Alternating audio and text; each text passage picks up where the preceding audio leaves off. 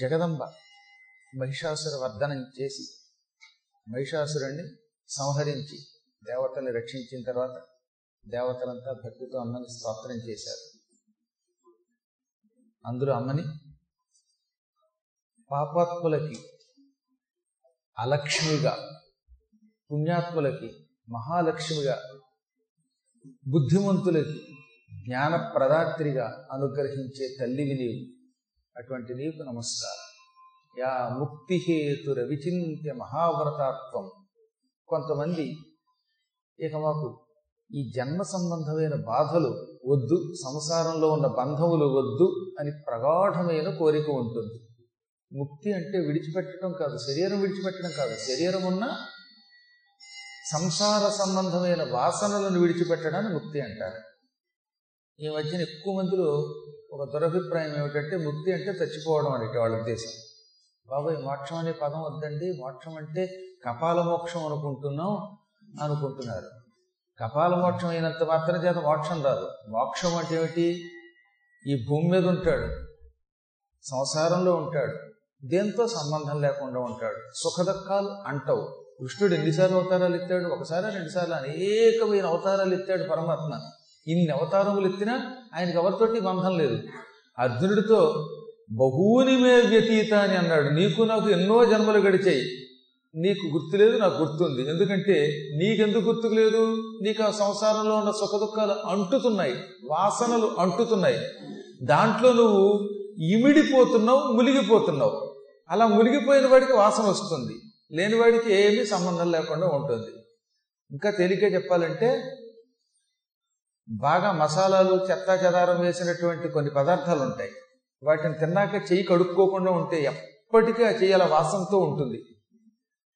కడుక్కోవడం కూడా మొదలుపెట్టినా ఆ వాసన అంత తేలిగ్గా పోదు. మీరు ఆవకాయ తింటేనే ఈ ఆవకాయ వాసన కడుక్కున్న తర్వాత కూడా మళ్ళీ పూర్వం స్కూల్లోకి వెళ్ళి ఇదిగో నేను ఆవకాయ అన్నం తిన్నాను అని ఆ చెయ్యి పక్కవాడు మూతి దగ్గర ఎట్టేవారు నేను ఇవాళ ఉల్లిపాయ ఆవకాయ తిన్నా వెల్లుల్లిపాయ ఆవకాయ తిన్నాను ఏదో బల్లుల్లిపాయ ఆవకాయ తిన్నా అని చెయ్యి ఎట్టుకెళ్ళి ఆ ముక్కు దగ్గర పెడితే వాడు ఆ చెయ్యి వాసన చూసేవో సందేహం లేదు నువ్వు ఆవకాయ తిన్నావు లేకపోతే ఉల్లిపాయ పులుసు తిన్నావు లేకపోతే పలానా కూర తిన్నావు అని చెప్పేవాడు. మనం అన్నం తిన్న తర్వాత చెయ్యి కడుక్కున్నప్పటికీ చేతికి ఇంకా కొంత ఆహార వాసన ఉన్నది. అసలు కడుక్కోకపోతే ఎలా ఉంటుందో ఇంక ఆలోచించండి. తమోగుణ ప్రధానులైన మూర్ఖులు ఉంటారే ఎప్పుడు బండబోతులు తిట్టుకుంటూ ఇతరుల నాశనం కోరుకునే వాళ్ళు అన్నం తిన్న తర్వాత చెయ్యి కడుక్కోకుండా ఎంగిలి చేత్తో తిరిగేటటువంటి వాళ్ళు. వీళ్ళ చెయ్యి ఎప్పుడు అలా వాసన వస్తూనే ఉంటుంది. ఇంకా రజోగుణ ప్రధానులు. ఉరికే చెయ్యి కడుగుతారు ఇంకా జిడ్డు ఈ కొంత కంపు వదలదనమాట నెయ్యి పట్టుకున్న తర్వాత ఎంత నీళ్ళతో కడిగినా నేతి యొక్క జిడ్డు చేతికున్నట్టుగా రజోగుణ ప్రధానులు సంసారంలో ఉంటారు. ఈ సంసారాన్ని వదిలించుకుందామన్నా వాసన పూర్తిగా వదలదు ఇంకా సత్వగుణ ప్రధానులు ఉంటారు. వీళ్ళు ఎటువంటి వాళ్ళు? భోజనానంతరం మంచి సుగంధ ద్రవ్యాలతోటి చేయి కడుక్కునేటటువంటి ఉత్తములు లాంటి వాళ్ళట సుగంధ ద్రవ్యాలతో చేయి కడుక్కుంటే ఏమవుతుందనమాట దుర్వాసన పోతుంది. కానీ వచ్చే ఇబ్బంది ఏంటంటే సువాసన ఉంటుంది. సత్వగుణ ప్రధానులు సంసారంలో ఉన్న వాసన వదులుతారు కానీ పుణ్యం కూడా పట్టుకుంటుంది వాళ్ళ పుణ్యవాసన పట్టుకుంటుంది. పుణ్యవాసన అంటే గంధం అన్నమాట. కానీ నాలుగో తరగతి వాళ్ళు ఉన్నారు వీళ్ళందరికంటే గొప్పవాళ్ళు వీళ్ళు. మొదటివాడు తమోగుణ ప్రధానుడు. అసలు చెయ్యే కడుక్కొని వాడు అన్నం తిన్న తర్వాత. రజోగుణ ప్రధానుడు. చెయ్యి పైపైన కడుక్కున్నవాడు. సత్వగుణ ప్రధానుడు. చెయ్యి సుగంధ ద్రవ్యములతో కడుక్కున్నవాడు. ఈ మూడింటిలో ఏదున్న పునర్జన్మ వస్తుంది? తమోగుణ ప్రధానుడు ఎలాగో చెయ్యి కడుక్కొని దౌర్భాగ్యుడు గనక క్రిమికీటకాదుల జన్మెత్తుతాడు. నీచాతి నీచమైన జన్మెత్తుతాడు. రజోగుణ ప్రధానుడు వీడిలో రాజసం ఉంది గనక నేను చేస్తున్నాననే అహంకారం ఉంది ఇంకా కొంచెం వాసన రూపంలో మిగిలింది గనక వీడికి జన్మ వస్తుంది సంపదలు ఉంటాయి. ఈ సంపదల్లో కొంత భాగం సద్వినియోగం కొంత భాగం దుర్వినియోగం చేస్తూ కీర్తి వస్తే పొంగిపోతూ ఎవడన్నా తిడితే బాధపడుతూ ఉంటాడు. సత్వగుణ ప్రధానుడు వీటికి అతీతంగా ఉంటాడు. వీడికి ఎక్కువ పుణ్యం ఉంటుంది సుఖాలు ఉంటాయి కీర్తి ఉంటుంది. సంసారం మీద వాసన మాత్రం పూర్తిగా పోదు సంసారం వదలాలనిపించదు. ఎందుకని? సంసారంలో ఉన్న సుఖములను ఈ సంసారంలో ఉన్న కీర్తిని రుచూచాడు ఈ కీర్తి పదవి ఉన్నవాడికి అంత తేలిక ఇది పోవాలంటే వాడి మనస్సు అంగీకరించదట. కాబట్టి వీడు ఉన్నంతలో ఉత్తమం అనుకోండి. ఇంక వీళ్ళందరినీ దాటిన వాడు ఉన్నాడే వాణ్ణి వేదాంత పరిభాషలో చతుర్థుడు అంటాం. ఇంకా ఉత్తమ భాషలో అనుత్తముడు అంటాం.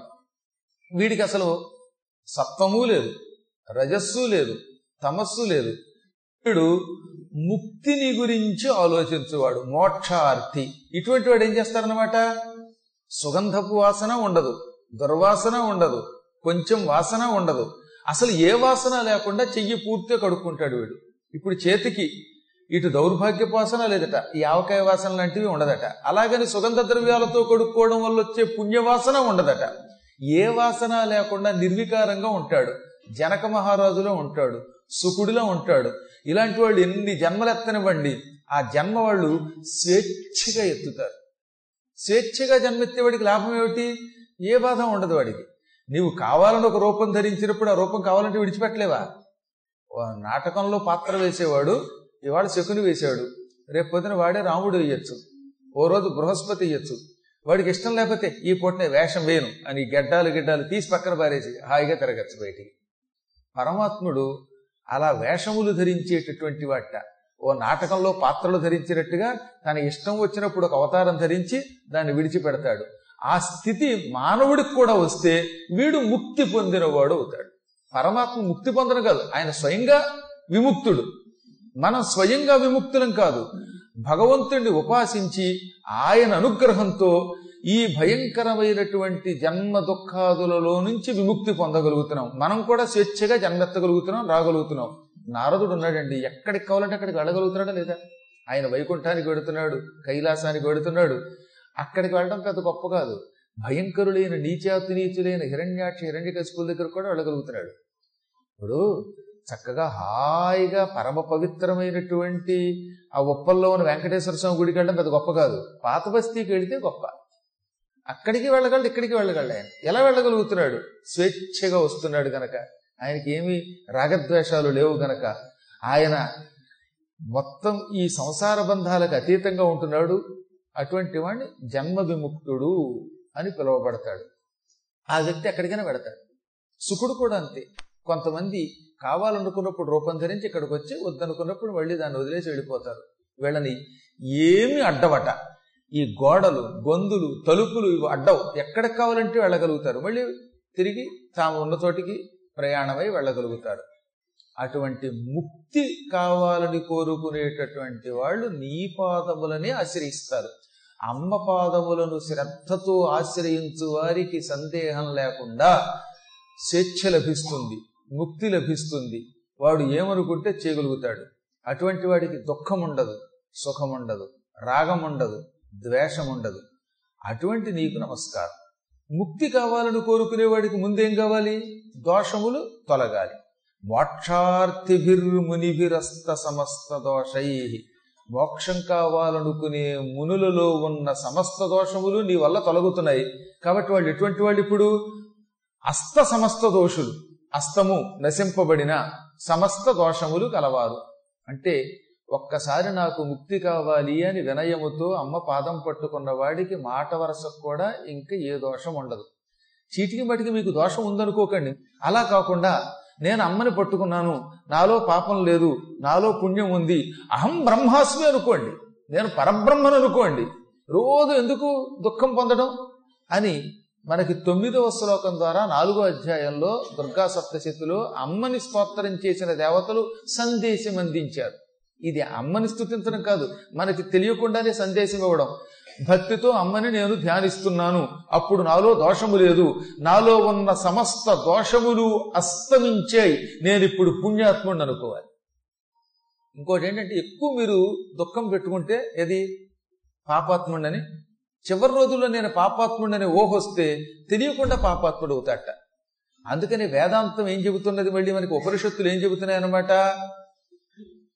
యాంతే మతి సాగతి అంతే అంత్యకాలమునందు యా మతి ఏది నీ బుర్రలో ఉన్నదో అదే గతి సాగతి అదే గతి. రోజు మీరు పుణ్యాత్ముణ్ణి నేను పుణ్యాత్ముణ్ణి అమ్మ భక్తుణ్ణి అమ్మ భక్తుణ్ణి అమ్మ భక్తుణ్ణి అనుకుంటే చివరి రోజుల్లో పోయే ముందు నేను అమ్మ భక్తుణ్ణి అనే మాటే గుర్తుకొస్తుంది. అప్పుడు నువ్వు అమ్మభక్తుడివై మణిద్వీపానికి పోతావు. రోజు నేను పాపిని పాపిని పాపిని అని పాడావా? నువ్వు పాపి అవుతావు నరకానికి పోతావు. ఇప్పుడు ఏది కావాలి? ఒకసారి ఆలోచించండి.